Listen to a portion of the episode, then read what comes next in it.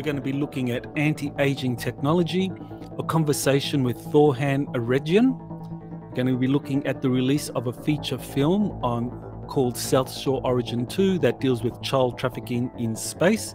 We're going to be looking at whistleblowers briefing the US Congress on UFOs and reverse engineering of extraterrestrial technologies.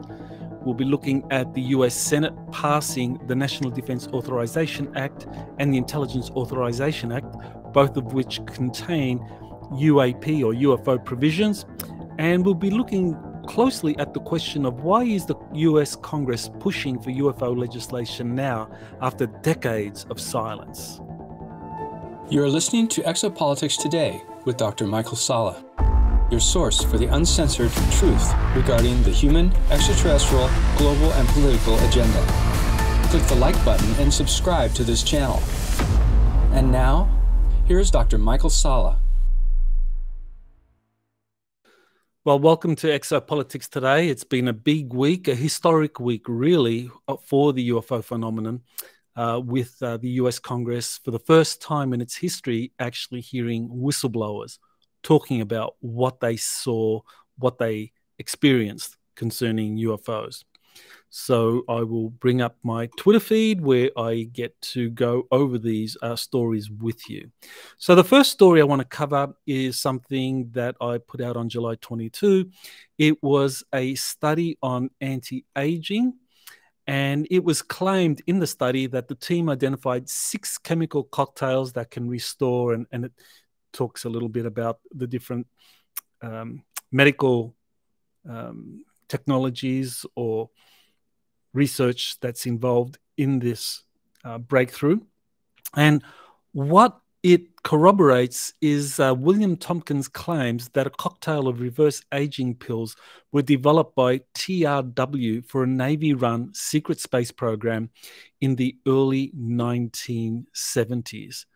So, what, what this uh, study does, and it is it, it's in the debrief, and uh, that's been putting out a lot of articles on uh, kind of alternative science, uh, UFOs, UAPs, uh, and uh, this is quite a significant development because what it does is that it shows, as far as open source science is concerned, that reverse aging technology or pharmaceutical products are possible. And the thing is that this corroborates what William Tompkins says uh, that he worked on from 1967 to 1971 at uh, TRW, which is was a major aerospace company, which has since been folded into the Boeing Corporation. And TRW did this study for uh, the US Navy because the Navy at that time was needing these anti aging technologies that according to Tompkins, had been passed on to the Navy by Nordic extraterrestrials. And they needed this because they wanted to recruit personnel.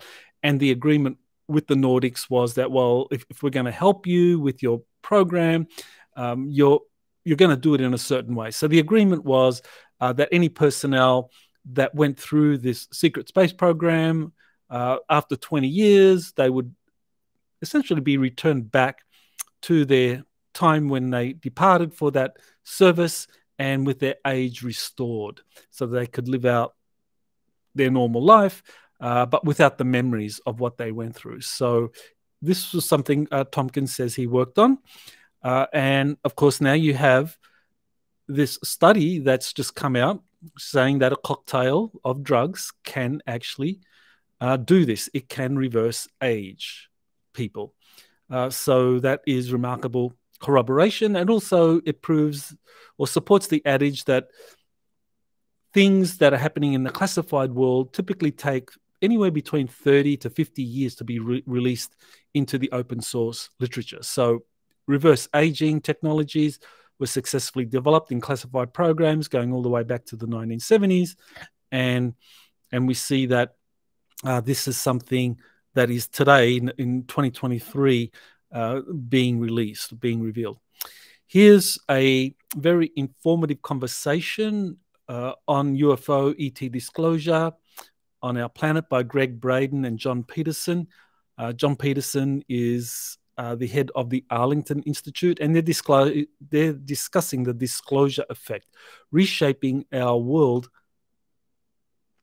after disclosure. Uh, and what I think is very noteworthy in this discussion is that uh, John Arlington, uh, John Peterson, uh, he as the head of the Arlington Institute, he was very much involved in a number of classified studies that uh, the U.S. Navy uh, was conducting on the result of disclosing the truth about extraterrestrial life and technology. So he's been involved in some very sensitive studies on the effect of disclosure on our planet on behalf of the US Navy. Uh, he is, is part of a think tank which has been supported uh, by the US Navy funding it. And Gregg Braden is a well known author, researcher, uh, has done some phenomenal studies. And so the product of their collaboration in terms of uh, the effect of UFO disclosure is well worth watching. It's a really interesting discussion, so I, I highly recommend that. Here's a conversation I had with Thorhan Eredyon on colonization of the Pleiades and Earth liberation. This was uh, recorded uh, while we were traveling. So it was in a car, it was spontaneous. Uh, Lena Danaan was with me. She has a has an activate has a um, an implant, a physical implant that she can communicate with Thorhan and others.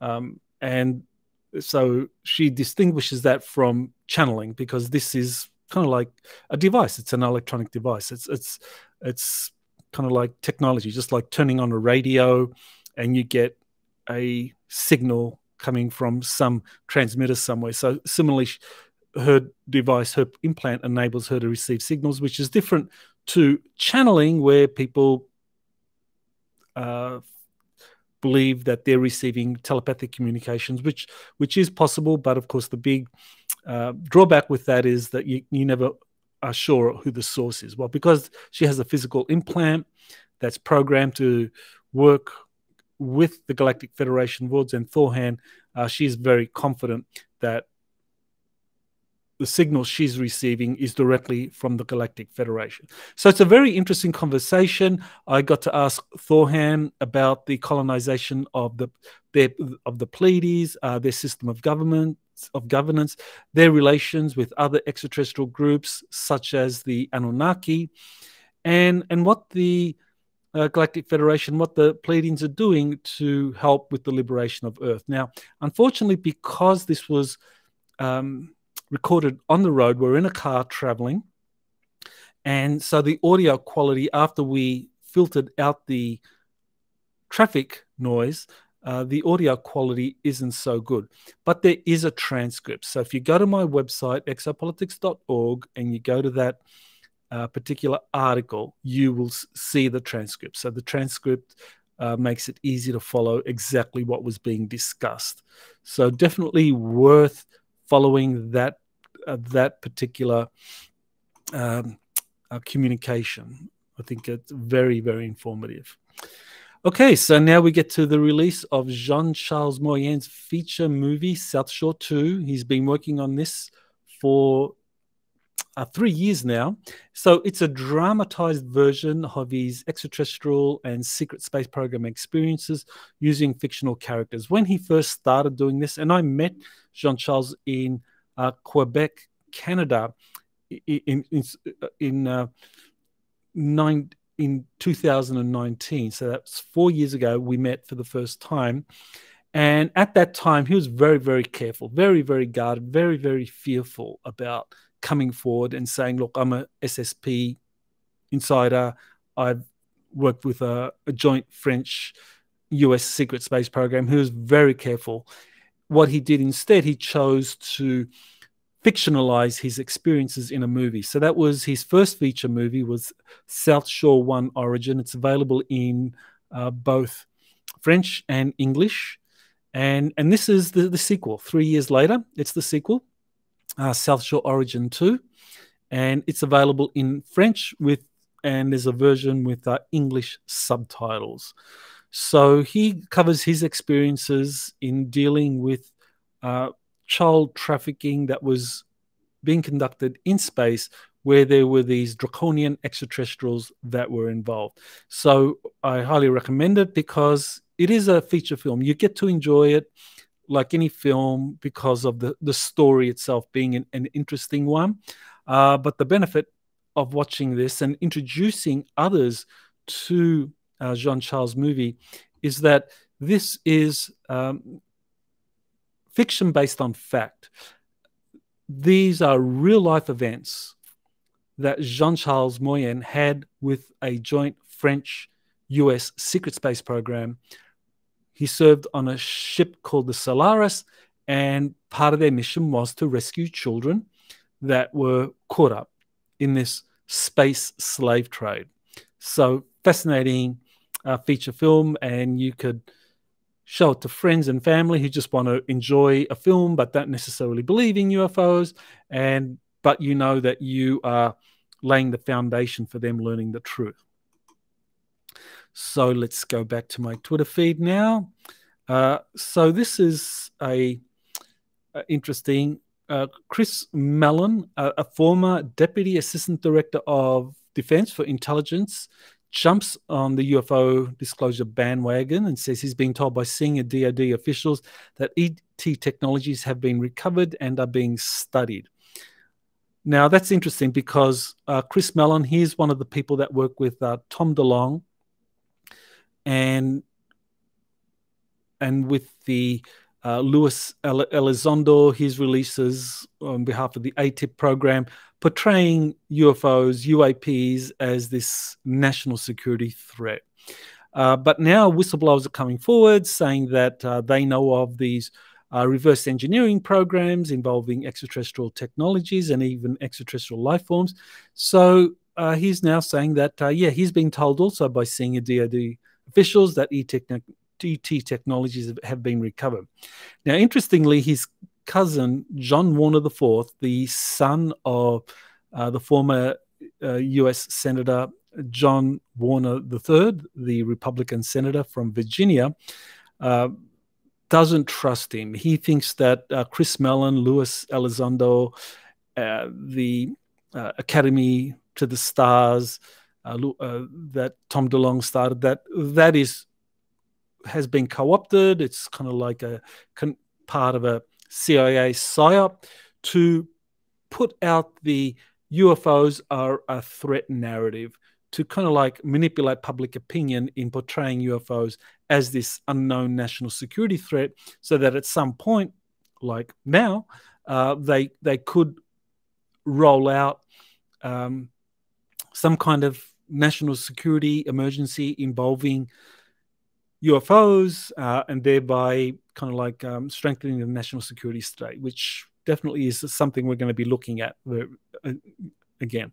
Okay, so this is um, the announcement I put out on July 25 that uh, the the new webinar that I'm going to be hosting on August 19. It's going to be called Worldwide UFO Disclosure in the closing months of 2023 plus future predictions. So this is my webinar announcement. And uh, really what, what I'm doing here is examining the, the current trends, what, what we are witnessing right now, not just in the United States, because in the United States, we've got whistleblowers briefing Congress, we've got Congress passing legislation on UAPs to force corporations to reveal everything that they know about U UAPs.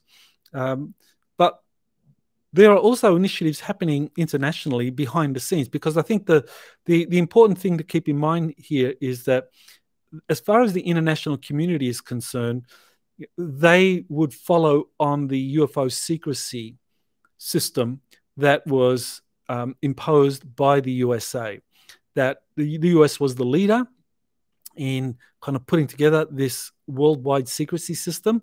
And so as far as the international community was concerned, uh, it would be the US that would have to start the initiative on disclosing the truth before any other countries did the same. and and so the U.S. has done that.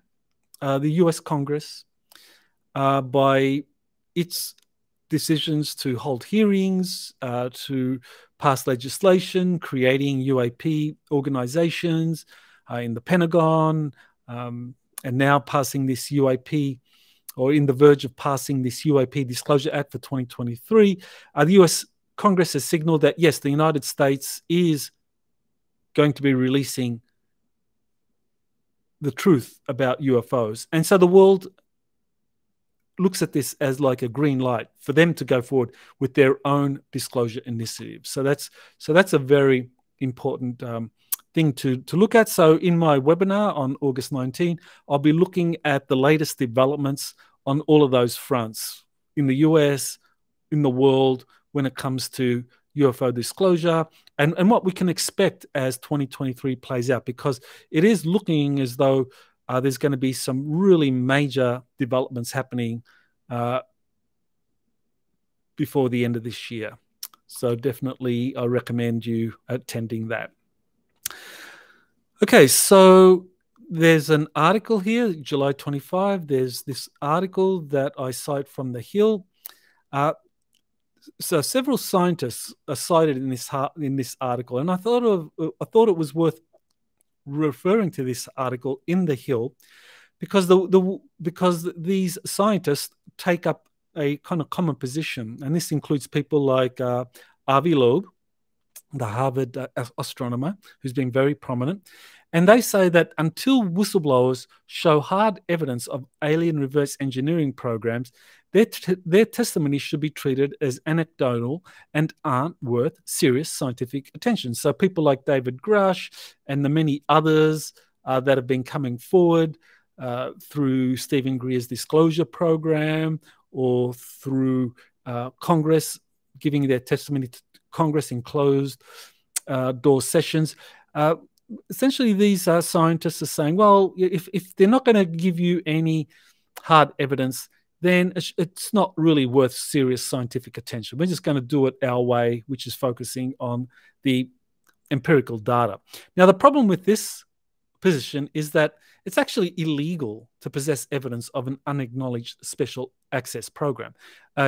These reverse engineering programs involving extraterrestrial technologies and life are unacknowledged programs, um, which which means that uh, their existence is not acknowledged at all. It's not th these programs are not admitted to exist. And there's also even another category, even higher category of waived, unacknowledged special access program, uh, which which means that uh, typically uh, you, you have a select number of people within the US Congress that might be briefed on a SAP or and if it's an unacknowledged SAP, uh, you know, they've got to deny its existence. And um, if it's a waived USAP, then it's like the provisions are even stricter um, that in terms of what Congress is or what these uh, leaders of Congress, the, the heads of the intelligence and the uh, defense uh, uh, committees in the House and in the Senate uh, that they might be briefed, but those are the only ones briefed on these unacknowledged special access programs. And, if for anyone to have physical evidence of one of these USAPs, um, it's illegal uh, because it's a USAP. I mean, it's unacknowledged. It, its existence is a secret. So if you have physical evidence proving its existence, then you know you violate the law. And and so there are documents that show what the penalties are for disclosing the existence of a USAP. So when these scientists say that, well, these are whistleblowers or these eyewitnesses, uh, unless they present unless they present evidence to prove that uh, these alien USAPs exist, uh, then they're not worth serious scientific, scientific attention. Um, you know, to me, that's either that's either naive or or even stupid. I mean, truly, it's it's stupid to demand whistleblowers, eyewitnesses to reveal hard evidence of unacknowledged, unacknowledged special access programs that they have witnessed, but whose existence is still highly classified and if they possess such if they possess such evidence, they can be arrested and put away for a long time. You know, let, let, alone submitting it to Congress. So it's really, I mean, uh, ultimately, it just shows the naivety of stup- or stupidity of scientists insisting it's only uh, hard evidence only. Okay, so enough said about that.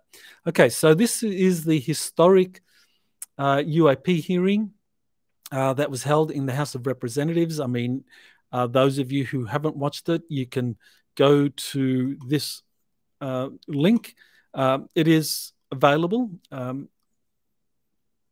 to to watch in its entirety, two two and a half hours. Well worth it uh, because this is a historic event. And David Grusch's testimony in, particular was very significant. So you can go to that link um, through my Twitter feed or the X feed, as they now are starting to call it. okay, so so this was my summary of the UAP hearing in Congress. So this is what I thought. So I thought it was very impressive. It put the whole issue of UAPs belonging to non-human intelligence on the congressional radar, especially classified programs that study retrieved craft and non-human life forms. This has never been done before. Uh, previously, in congressional hearings, it was all about U- UFO sightings. It was all about camera footage, pilot sightings, radar tracking of UFOs. That was it.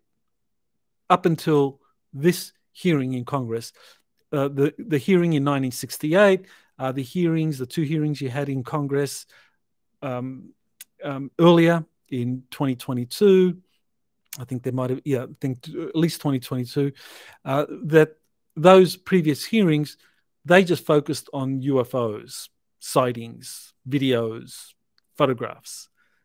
For the first time, you actually have uh, Congress looking at the existence of these programs, classified programs, studying retrieved spacecraft and non human life forms. So, David Grusch was particularly impressive, and Congress is going to hold closed door hearings to get details of where the human intelligence craft have been stored, studied, and reverse engineered.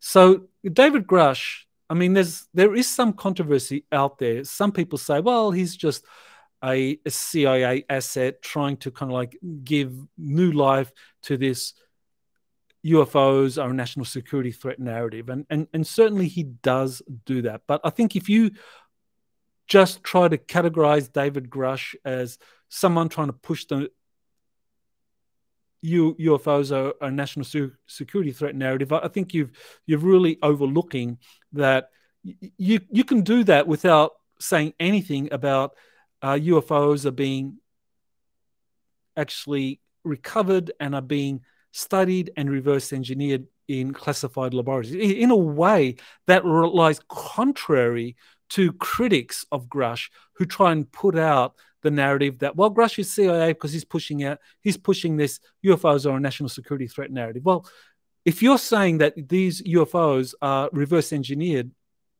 from recovered extraterrestrial spacecraft, it kind of is a it kind of counters that UFOs are a national security threat narrative because you're really pointing out that some of those UFOs are probably ours. So, you know, people who criticize Grusch haven't really thought this through, I think. So, Grusch, I think, is very uh, impressive. I mean, he's he's definitely someone with impeccable credentials. I think 14 years in the uh, US military, the National Reconnaissance Office, uh, National Geospatial Agency, so very highly credentialed. And and the important thing was in listening to him, he knows uh, the names, he knows the locations, he knows the specific processes uh, involved in these classified reverse engineering programs involving extraterrestrial technologies. And he's willing to share that in a SCIF or in a classified facility where he is not going to be uh, punished or prosecuted for revealing classified information um, to unauthorized pers- persons in a in a SCIF facility, which stands for Sensitive Compartmented Information Facility. He can reveal all of this information because everyone in that SCIF facility are cleared. They're authorized to hear that information. So that's why he's he was insisting throughout the hearing that he's willing to say more, but it has to be um, in a closed door SCIF facility. Uh, one of the things that also stood out was uh, the bipartisan nature of the hearing, where Democrats and Republicans were all supportive of the witnesses and, and of each other, that they were all working together to get to the truth. So, the overall conclusion to this is that Congress is being green lighted to go ahead and reveal the truth, despite there being some pushback by senior bureaucrats and DoD officials. And it's, it's very interesting that um, in, the, in this hearing, uh, there, there were several comments made by Congressman uh, Tim Burchett and uh, Anna Luna that they went to a SCIF facility at Eglin Air Force Base where they were supposed to hear Grusch, uh, but the base commander denied Grusch access or denied him the clearance. And so, um, and in the end, th- that hearing didn't go through. They they couldn't they couldn't get the briefing they wanted on the information Grusch was willing to share.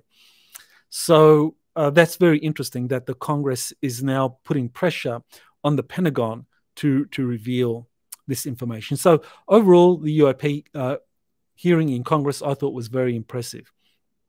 So here's our David Grusch's five-minute statement at the House Oversight uh, Committee hearing, where he cites docs and, and photos he's seen and 40 DoD witnesses he has interviewed concerning the retrieval, study, and reverse engineering of ET spacecraft dating back to the 1930s. So I just wanted to play that. It runs for five minutes, so let's listen to that. Mr. Chairman, uh, ranking members and congressmen, uh, thank you. I'm happy to be here. This is an important issue, and I'm grateful for your time.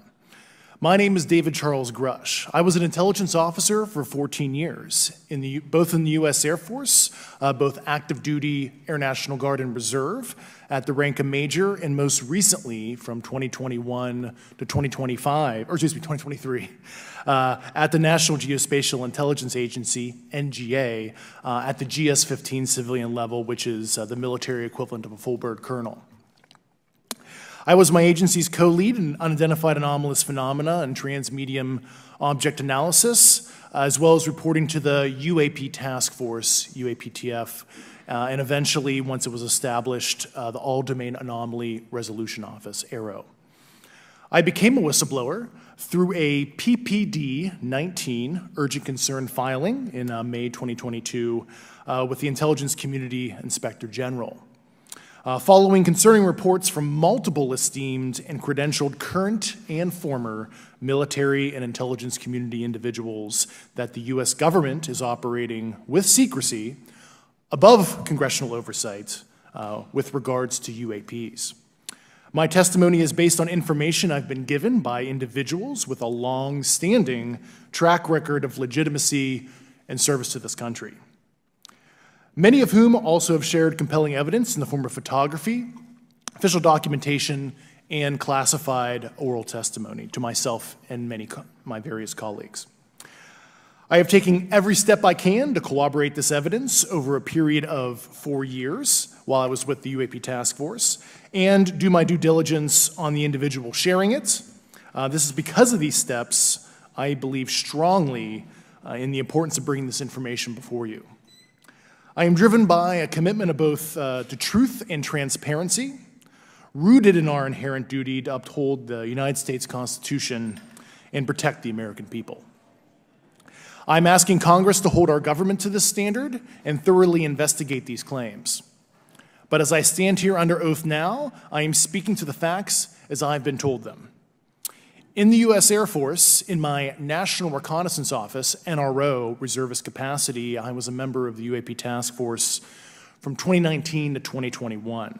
I served at the NRO Operations Center on the Director's briefing staff, which included the coordination of the Presidential Daily Brief and supporting variety of contingency operations, which I was the Reserve Intelligence Division Chief uh, backup.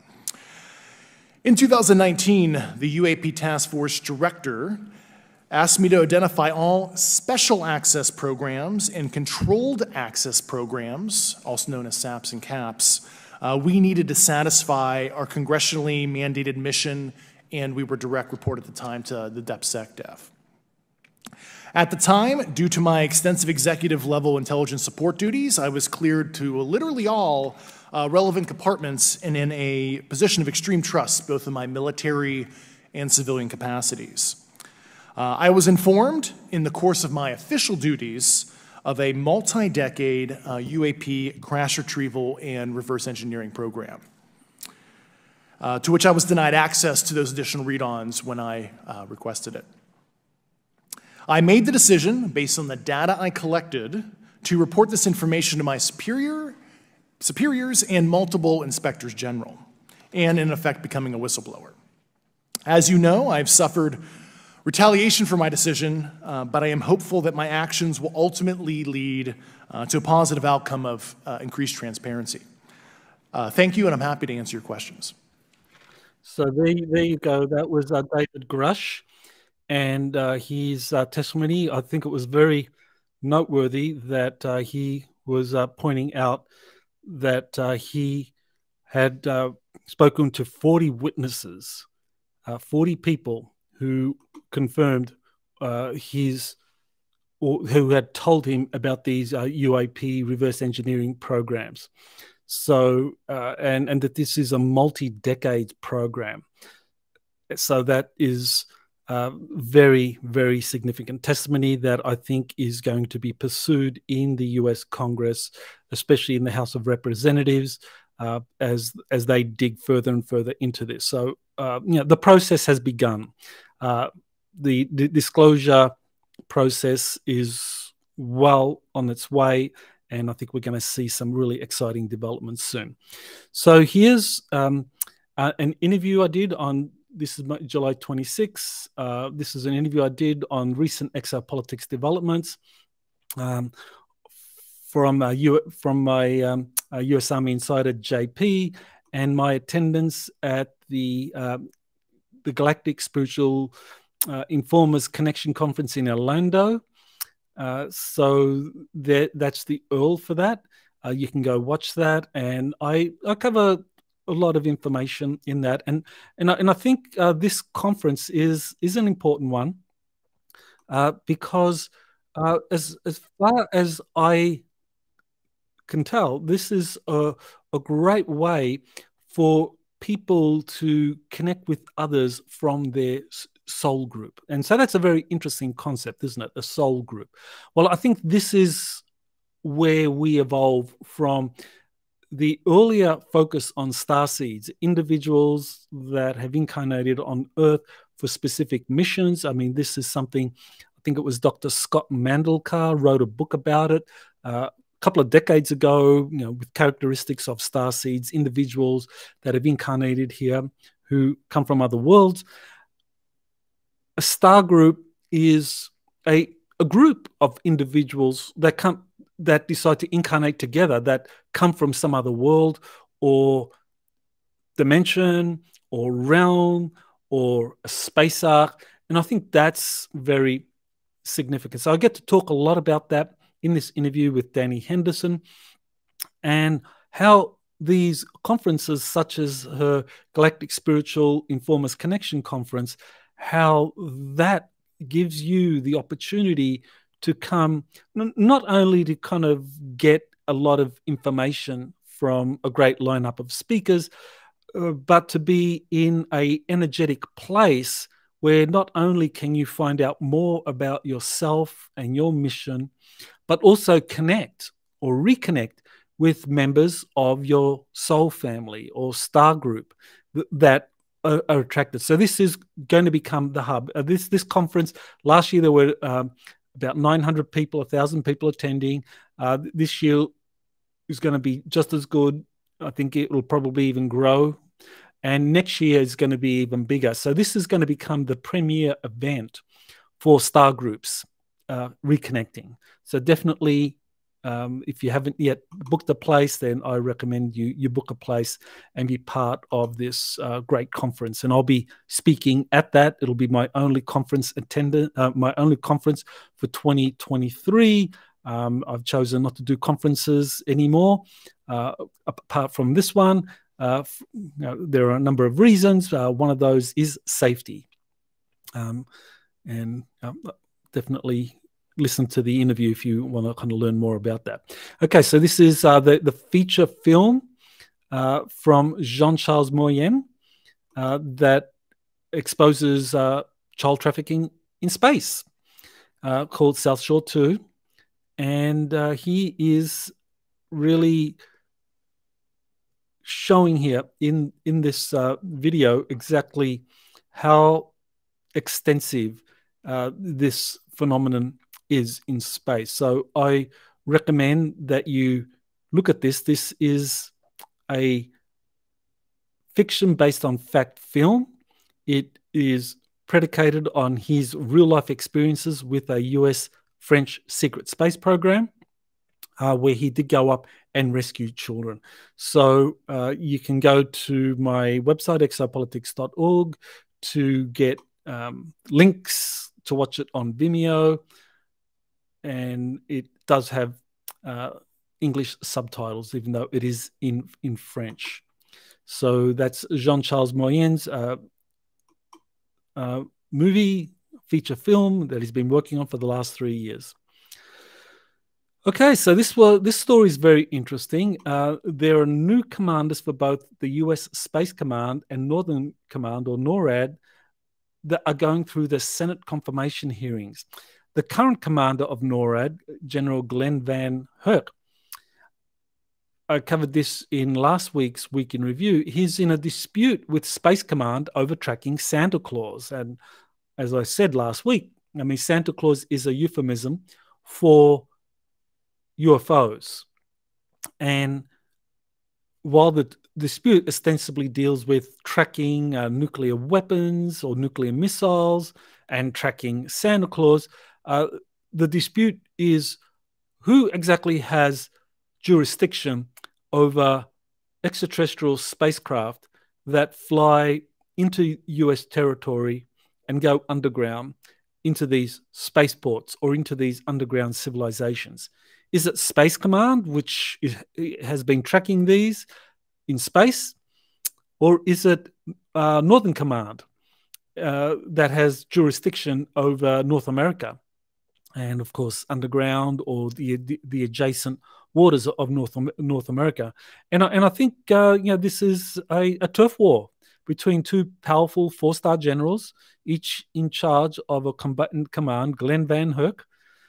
And uh, the current commander of Space Command is uh, General James Dickinson. This is the same individual who was involved with the Jupiter Accords uh, that were agreed to in 2021. And General Glen VanHerck, he was given uh, a disclosure plan in January of this year uh, from the Galactic Federation of Worlds, according to uh, Elena Danaan. So this raises uh, a very interesting jurisdictional and turf war or, or turf issue as to well who has more authority when it comes to extraterrestrials visiting the earth or or going into these underground locations on earth? Is it the combatant commander for a particular geographical area like northern command like uh, north america? Or is it space command which is tracking these things in deep space?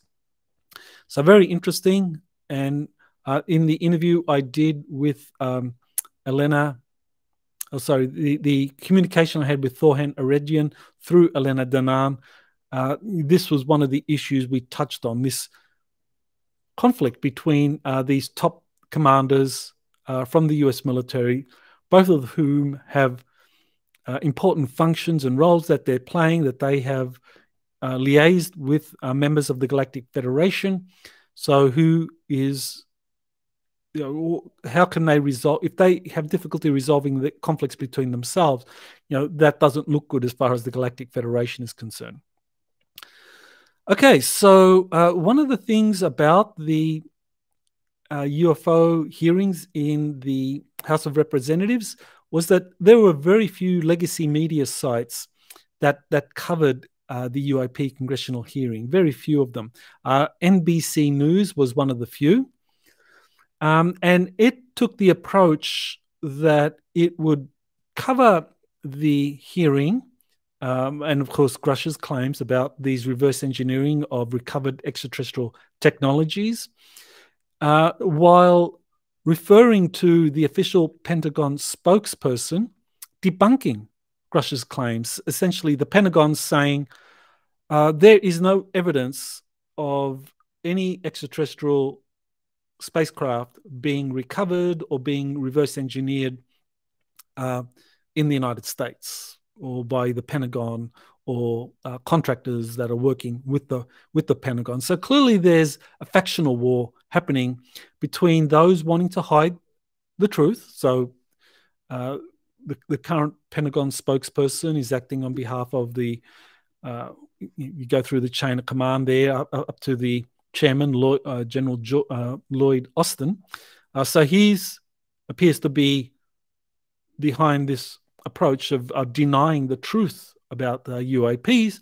But of course, there are those uh, behind people like um, David Grusch and, of course, uh, JP, uh, the Army insider I've been working with, that are green lighting them, that are pushing them to come forward. And Grusch has said there's, there's 40 other witnesses that he can call upon to discuss this issue.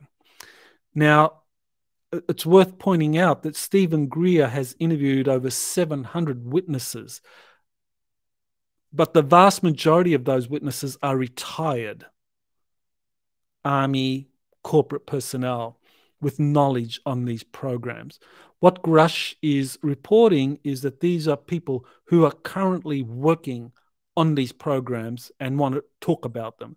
So this has never been done before and Grusch is willing to reveal their names to uh, the U.S. Congress and and and get their stories heard in a SCIF facility in a closed hearing uh, where they can share classified information without being prosecuted. Okay, so okay, uh, here's uh, something worth uh, keeping in mind uh, this this is a uh, the black vault is a UFO uh, I guess clearinghouse if you like. A, a, lot of documents official documents released through FOIA appear on the black vault. And, and that's run by John Greenewald. And he does a very good job in cataloging uh, tens of thousands, I think it's actually millions, millions of pages of documents uh, concerning UFOs, extraterrestrial life on the Black Vault. So here he's created a page uh, devoted exclusively to the House Oversight Committee's uh, the, the, the, subcommittee for national security hearing on July 26, and uh, Grusch's statements. Uh, you can you can read it. So I just played it for you. You can you can read his opening statement as well as his closing statement. So uh, if you go to that particular link, th- there it is. You get the opening statement and Grusch's closing statement. So I don't need to go over that because we already heard his opening statement. Uh, but definitely, I think he's going to be um, a historic figure. David Grusch will be remembered as the the person, the, the one single person, I think that uh, at an official level tipped the scales as far as disclosure is concerned. Uh, a lot more people are involved, and uh, there's there's a lot more depth to this phenomenon. But but Grusch is is definitely a very highly credentialed individual who started the ball rolling. Okay, so this is an a uh, some new information that has just come out. It came out on Friday. Uh, so this is uh, news that the full US Senate has passed the National Defense Authorization Act that includes both the UAP Disclosure Act and an amendment to the Intelligence Authorization Act. So uh, the UAP Disclosure Act, I covered that in depth in last week's week in review. It had an extensive number of provisions in there um, concerning the creation of a review board that would report directly to the President of the United States in determining uh, what UFO records should be released or not to the public, that there's a 25 year limit on these UAP records uh, remaining classified, at which point a case has to be made for why they shouldn't be declassified. Uh, so this UAP Act is quite sweeping. It asserts eminent domain, uh, where the uh, those corporations or those uh, private entities that have in their possession any kind of UAP debris related to non-human intelligence that that um, the government can assert eminent domain and take possession of that. So that's a good thing because a lot of these corporations uh, took these technologies uh, from uh, the US military that have these reverse engineering programs going around the world. So the US military, um, Project Moondust, Project Bluefly, um, these are some of the names of the classified reverse engineering, pro- uh, sorry, of some of the classified uh, crash retrieval programs that have been in existence. Project Pounce is another one that comes to mind. Uh, these have involved US military personnel and co- uh, other covert personnel from the different intelligence communities going to different locations, retrieving these craft, bringing them into the United States through military bases, and then handing them off to corporations for study. So now we ask the question, well, Congress is, uh, is asserting eminent domain, saying, well, look, uh, you corporations, you were given these technologies by the government to study, to reverse engineer, but you don't own those. If you if you're not forthcoming, if you don't reveal everything uh, that you know or, or, or are doing regarding these technologies, or you don't disclose everything that we ask, then we can assert eminent domain and take that back away from you. So I think that's that's a good good thing.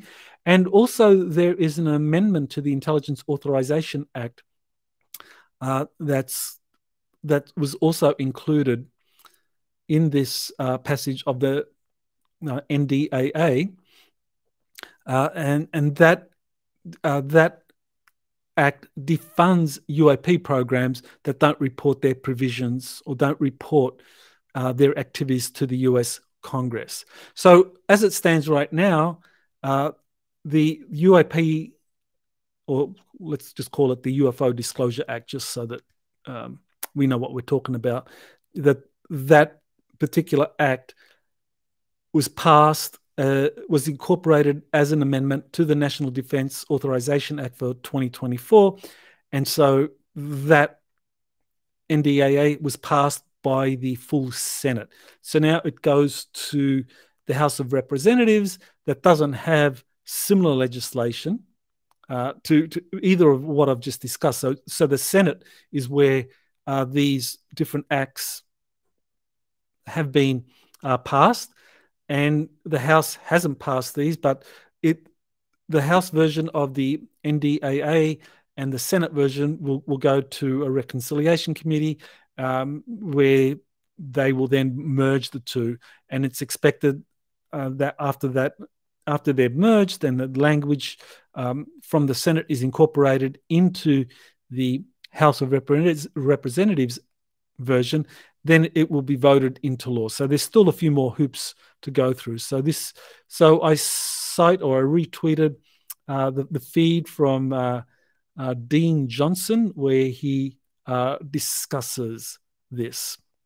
Um, so yeah, well worth uh, digging into that. Now, now I wanted to uh, finish by looking at this article that I thought was very helpful in understanding the big picture of, of what is going on today.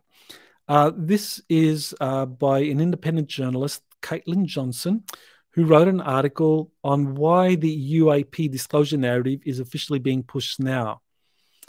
Um, and and one of the things that I feel that the article misses misses is it misses the role of the UAPs or the uh, the, UFOs, and non-human intelligence themselves, uh, in particular space arcs and ET motherships.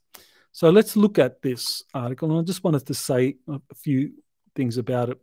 It, I think, um, quite rightly points out that after decades of silence, uh, the US Congress is suddenly pushing the UFO nar- narrative uh, with a lot of vigor.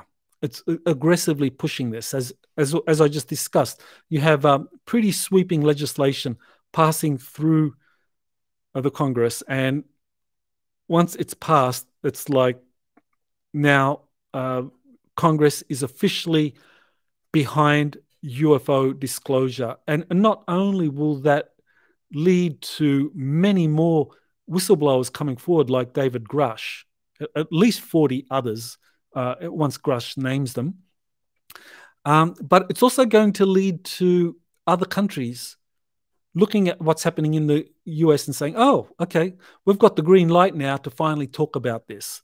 Thank God the Americans have finally got their act together. Now we can talk about it. So I think you're going to have pretty sweeping disclosures from France, from Russia, I, I've been told that the United Nations is also going to going to jump into the act as well.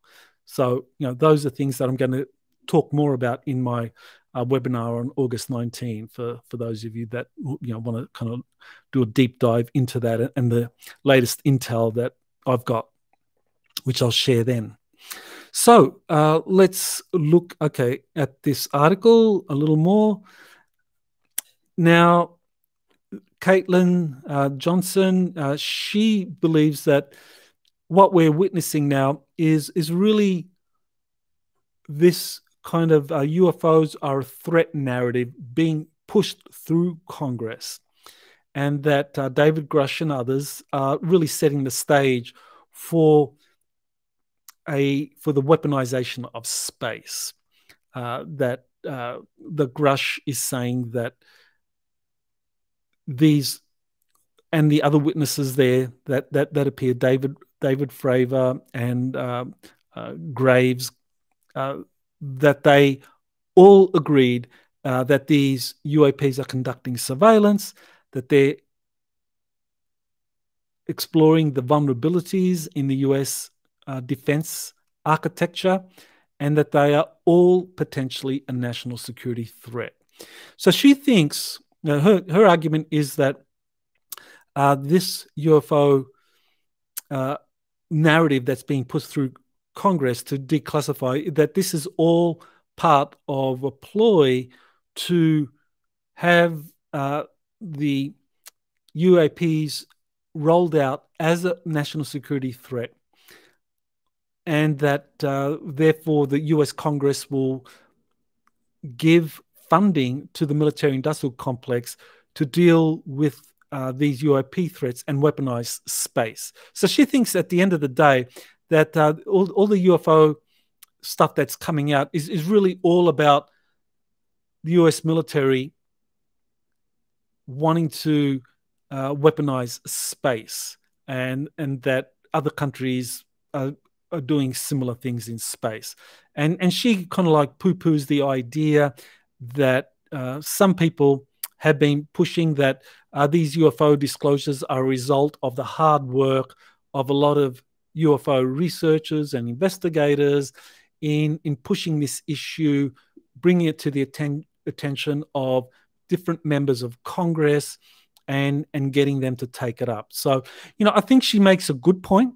I think that that is true. I think the fact that people like Tim Burchett and Anna Luna, and of course you look at uh, Kirsten Gillibrand and um, Marco Rubio in the Senate, you look at the involvement of Chuck Schumer, all of these people. Now, are they approaching UFOs, UAPs because of their conscience? Uh, I, I, think probably in some of the cases, yes. I, I think uh, Tim Burchett and Anna Luna, I think that they're quite genuine, quite sincere, that they want the truth to come out. But I think for the others, uh, I think you can probably, and especially with uh, Chuck Schumer getting behind this, it's very clear that he's being told to do this.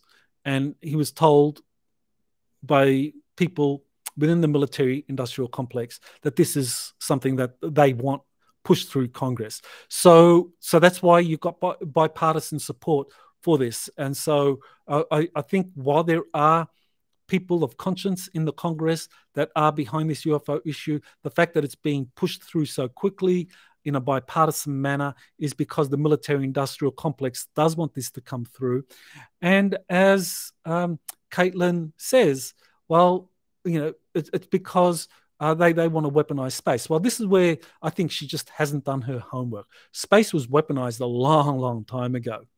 It's it's really all about uh, U.S. Space Command, kind of like taking into or integrating uh, things that were already happening in space. That the U.S. Navy secret space program has been in existence since the 70s. Uh, the U.S. Air Force also had a secret space program. So these, and also very operational with advanced weapons and so forth. So these are all going to be incorporated or in the process of being incorporated into Space Command. But they want to, on the one hand, justify funding for these programs um, and also expand them given that they have peer competitors like China and Russia doing similar things. And I think uh, the big threat is China.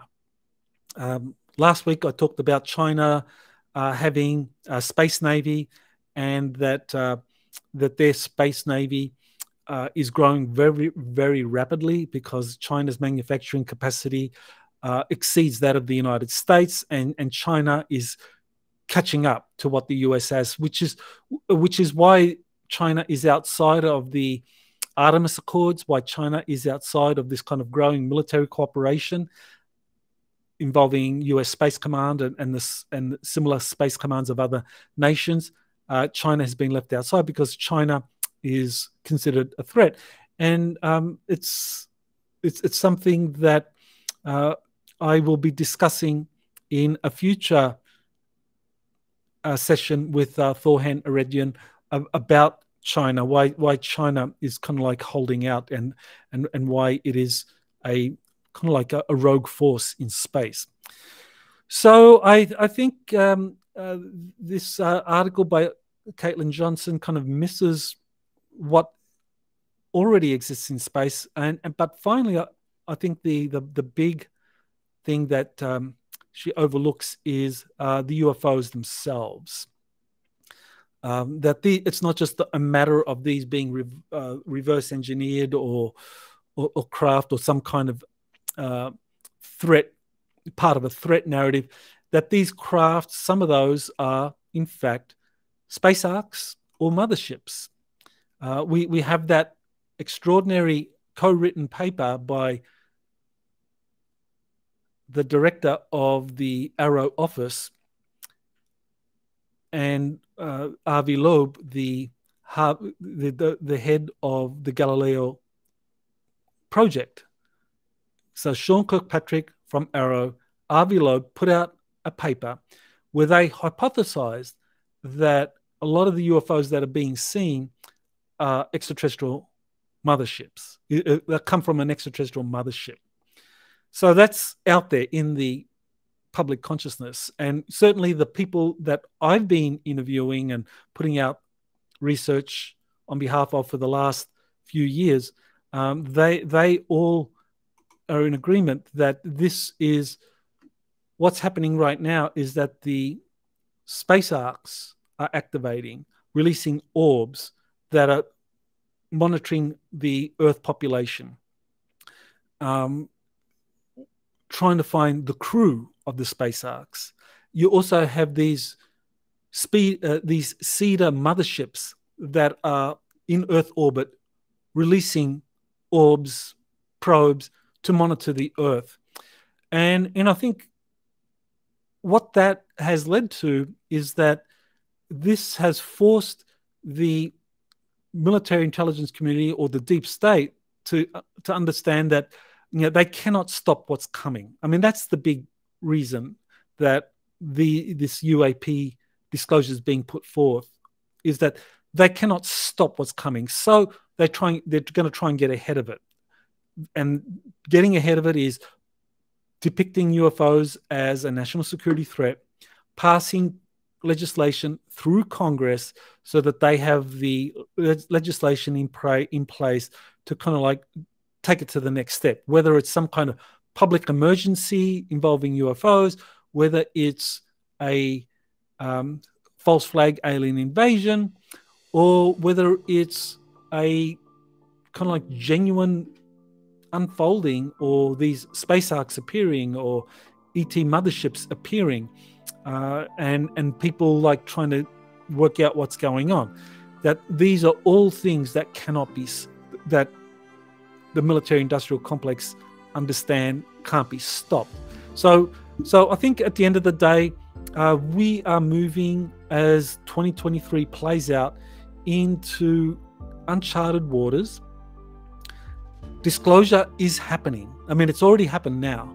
I mean, officially, with this congressional hearing, uh, people have been given a heads up that alien technologies have been recovered, are being reverse engineered, and some of the bodies of the aliens are in existence. And Congress is going to get more details in the evidence of this. So people have been given a heads up that this is coming. So I think that's the green light for much more disclosure in the United States and for other countries to look at that and say, okay, the US is moving forward for disclosure. Thank God. We can now start doing it ourselves. So that's it for the week in review for Exopolitics today for July 29. Again, uh, like and share this video that helps overcome the algorithms that do kind of shadow ban uh, this kind of information. I want to thank you for supporting my exopolitics research, and I look forward to talking to you again next week. Aloha. You have been listening to Exopolitics today with Dr. Michael Salla. Please remember to like, share, and subscribe to this channel. Join or start a conversation in the comments. Take the time to explore the vast library of best selling books webinars, and podcasts by Dr. Salla. Visit exopoliticstoday.com.